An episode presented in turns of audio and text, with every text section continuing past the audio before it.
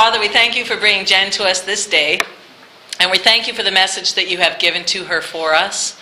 We pray that you would speak to her and through her. Might we hear your word for us this day as your community gathered in this place for the glory of Jesus Christ. Amen. Thank you.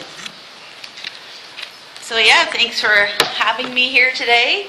I was saying to Dr. Bob just before chapel started that when I was here and I was chapel assistant, I was really pushing for students to get to preach in chapel.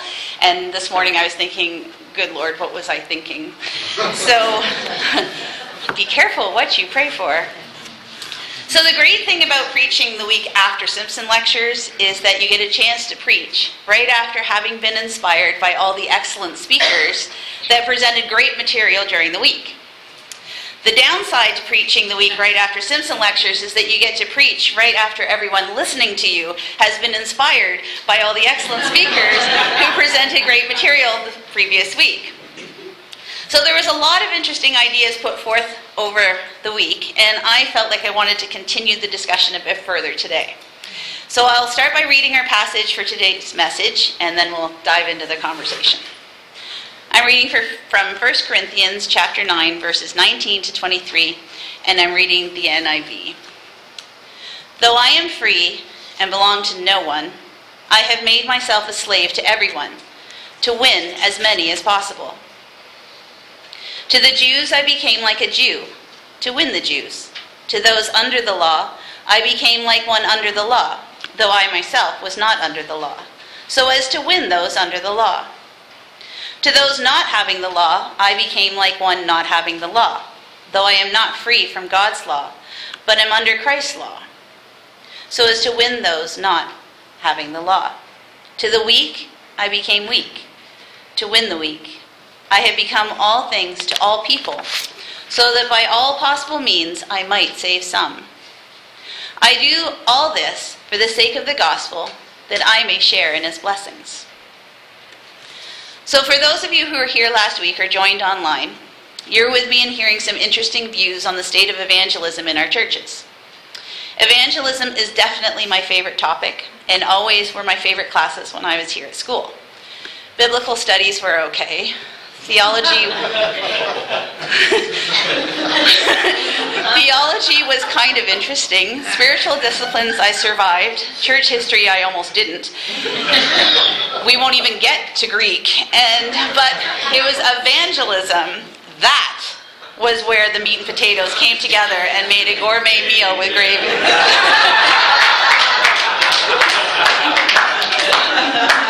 I honestly didn't know Steve was going to be here today. so I found the lectures to be valuable because I have found that many of our churches are not all that focused on evangelism. And that with some, it's indeed become a bad word, like a really long four letter word. this, after, this, when I first encountered it, and confused me. My experience with evangelism had come from what I had learned here at the college. And since I was rather new to faith myself, I couldn't think of anything better than finding ways in which to share the gospel with people who had yet to find a relationship with Jesus. That was what, excited me, motivated me to continue into ministry and what I felt God was calling me to do.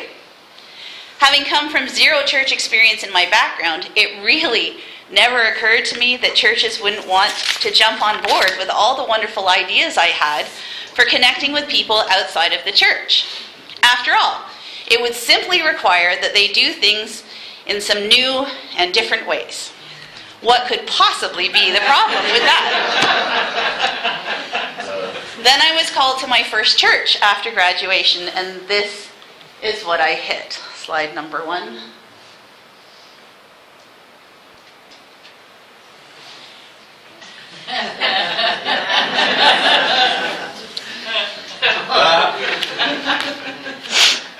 The good news is that things changed. But the experience definitely opened my eyes to the fact that bringing people in the church to a place where they were ready, willing, and able to reach people outside the church was not going to be easy or without its bumps and ruts. Paul is very clear in the passage from 1 Corinthians that I read that we are to know our audience and find the common ground with them. But he is also very clear why we are to do so And it's always so that we may have the opportunity to bring them to Christ. Even though I am a free man with no master, I have become a slave to all people to bring many to Christ. Paul was a Jew, a Roman citizen, and a Pharisee. He could have had a relatively easy life if he had just stuck to that. But Jesus got a hold of him, transformed his heart and his mind, and gave him a purpose that had far more eternal value. After encountering Jesus on the Damascus Road, Paul gave up everything, not only to live his own life for the gospel, but also to ensure others would also have the option to do so.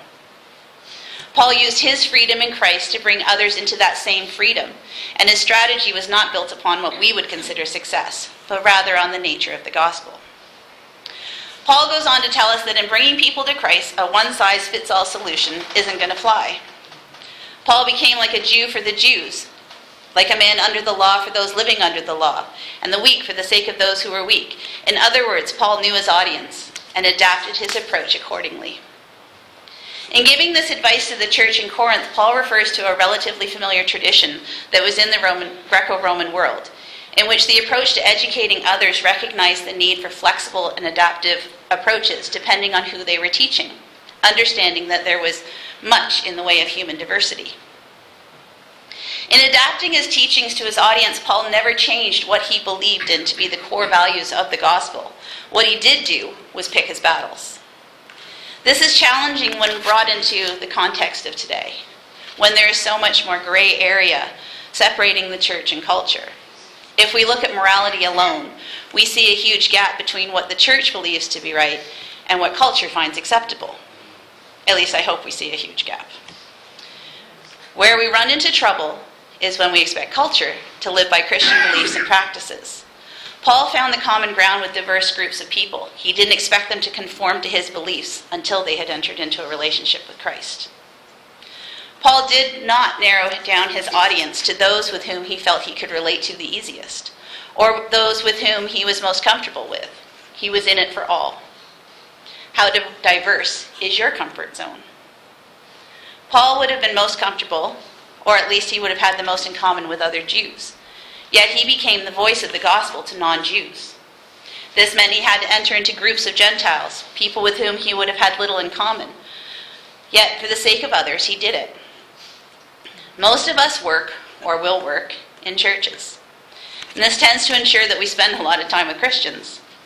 It's easy for our social circles to get smaller and smaller, and before we know it, we're out of touch with the very people we are supposed to be reaching with the gospel. This makes it important for us to be intentional in finding activities outside of the church. I found that working my way through school and jobs that were outside of ministry ended up being hugely beneficial to my ministry when I was called to a church. My dance ministry is with unchurched teens, and it gives me a constant reality check in the way people see the church. This group of girls, who are all unchurched, go into a wide variety of churches around the Atlantic provinces. They take part in services and they sit and listen to the sermons, and they always have questions after which give me insight into what our church services look like to people who are not regular attendees. But you may also be surprised to hear they also have a very positive, for the most part, view of church. When they go to a church, they go to share something that is a great passion of theirs dance. They are always warmly, received, and the various congregations make an effort to speak to them afterwards about what they experienced when they watched them dance. So the only experience these girls have with church is as an encouraging and welcoming place to be. They are so secure in this that they now go to dance in worship services at churches without me going with them. Wouldn't it be awesome if this was the view of church for the rest of our community? All this is to encourage you to be creative in how you connect with those outside your comfort zone. Sometimes creativity comes from unexpected sources.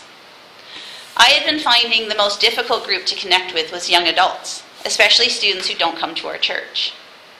I live on Bay Street, which is otherwise known as Party Central, but living at the end away from the students is the closest I ever get to seeing them was when the cops had them outside telling them to keep the noise level down. I kept trying to think of ways to meet them. Maybe I'd bake them cookies and deliver them. Nah. If I was them and someone I didn't know brought me cookies, I probably would have believed they were trying to poison me. And I don't mind baking, but for people, but I at least want them to eat it if I do. So these kinds of ideas kept swirling around in my head, and nothing came to mind that would not make me look like some kind of weirdo, to say the least. then I realized I had the best evangelizing tool in my toolbox and haven't, hadn't even realized it. Second slide.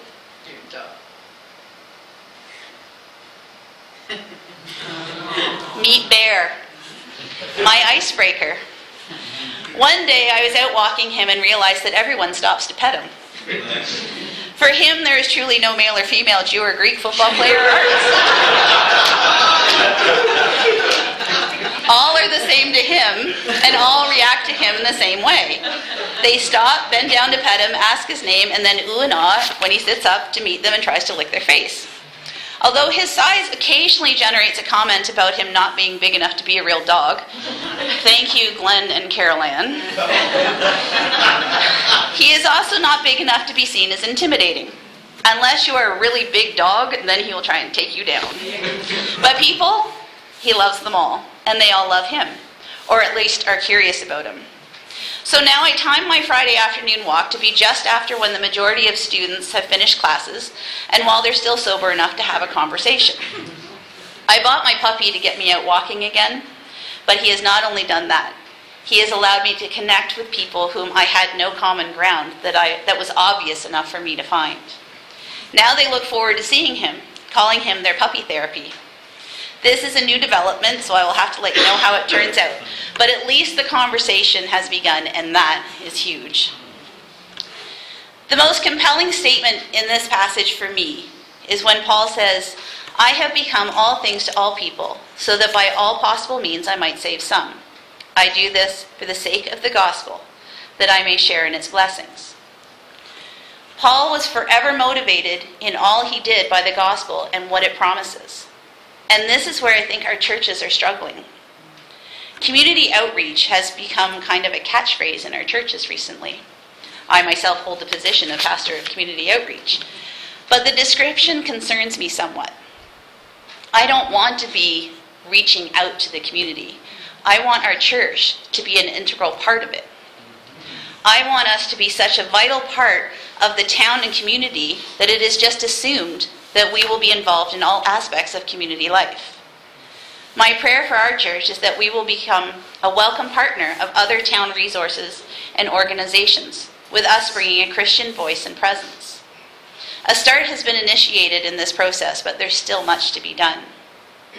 The reason I think I'm conflicted with the concept of community outreach is because in so many cases, I see it being done without the motivation that Paul had for sharing the gospel. As churches, we want to help people. We want to serve our communities, and this is a good thing. But if we're not motivated by the sharing of the gospel, then we are at risk of being no different than any other organization out there which are doing fabulous work in helping people. What should make us different is that we, are, we have our hearts that are breaking for the unsaved in our community. Our hearts need to be hurting so much that we, like Paul, will do whatever necessary to bring people into a relationship with Jesus Christ. When I say do whatever necessary, please understand that I realize there are certain methods of evangelism that are not the best. Slide number three.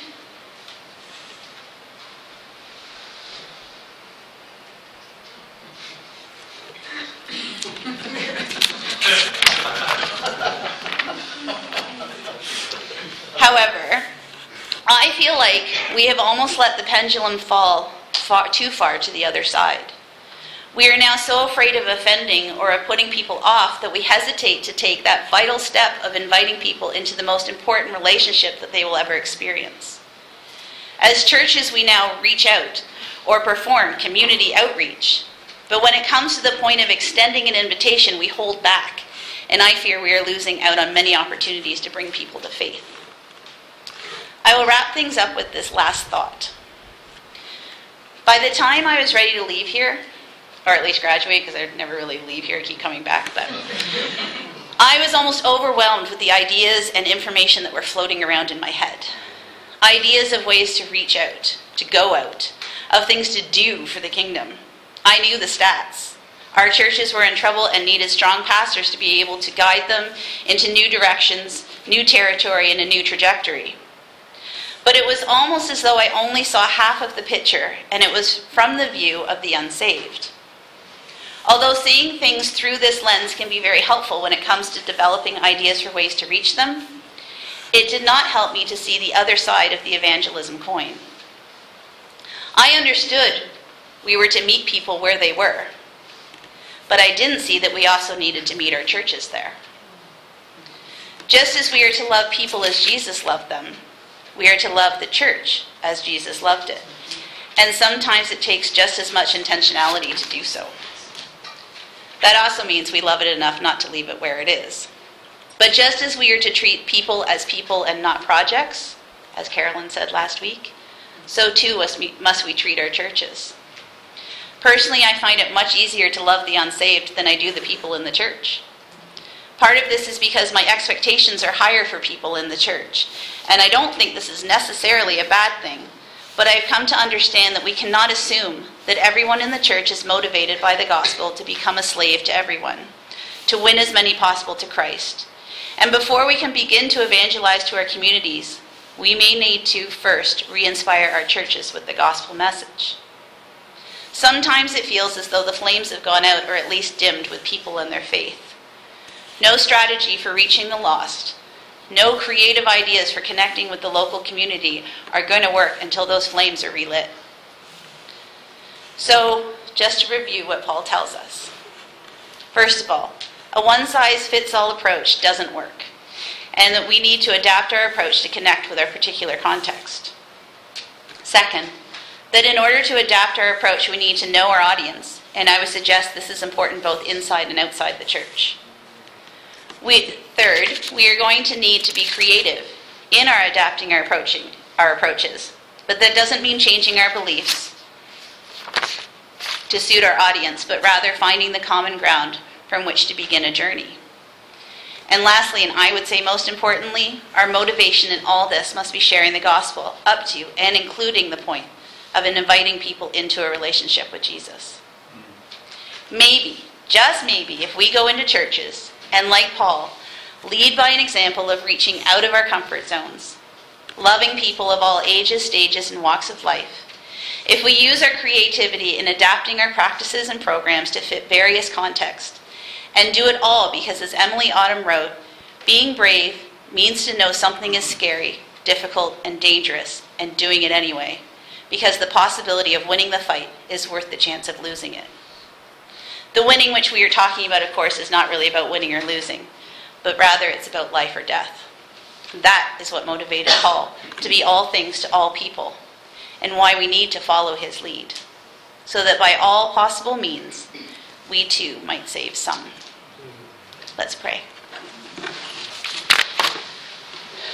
Dear God, we thank you for your word and what it teaches us. And we thank you that you have um, given us the privilege of being called into ministry. And that we will have the opportunity to go out into the local churches and hopefully help to relight some fires in those churches.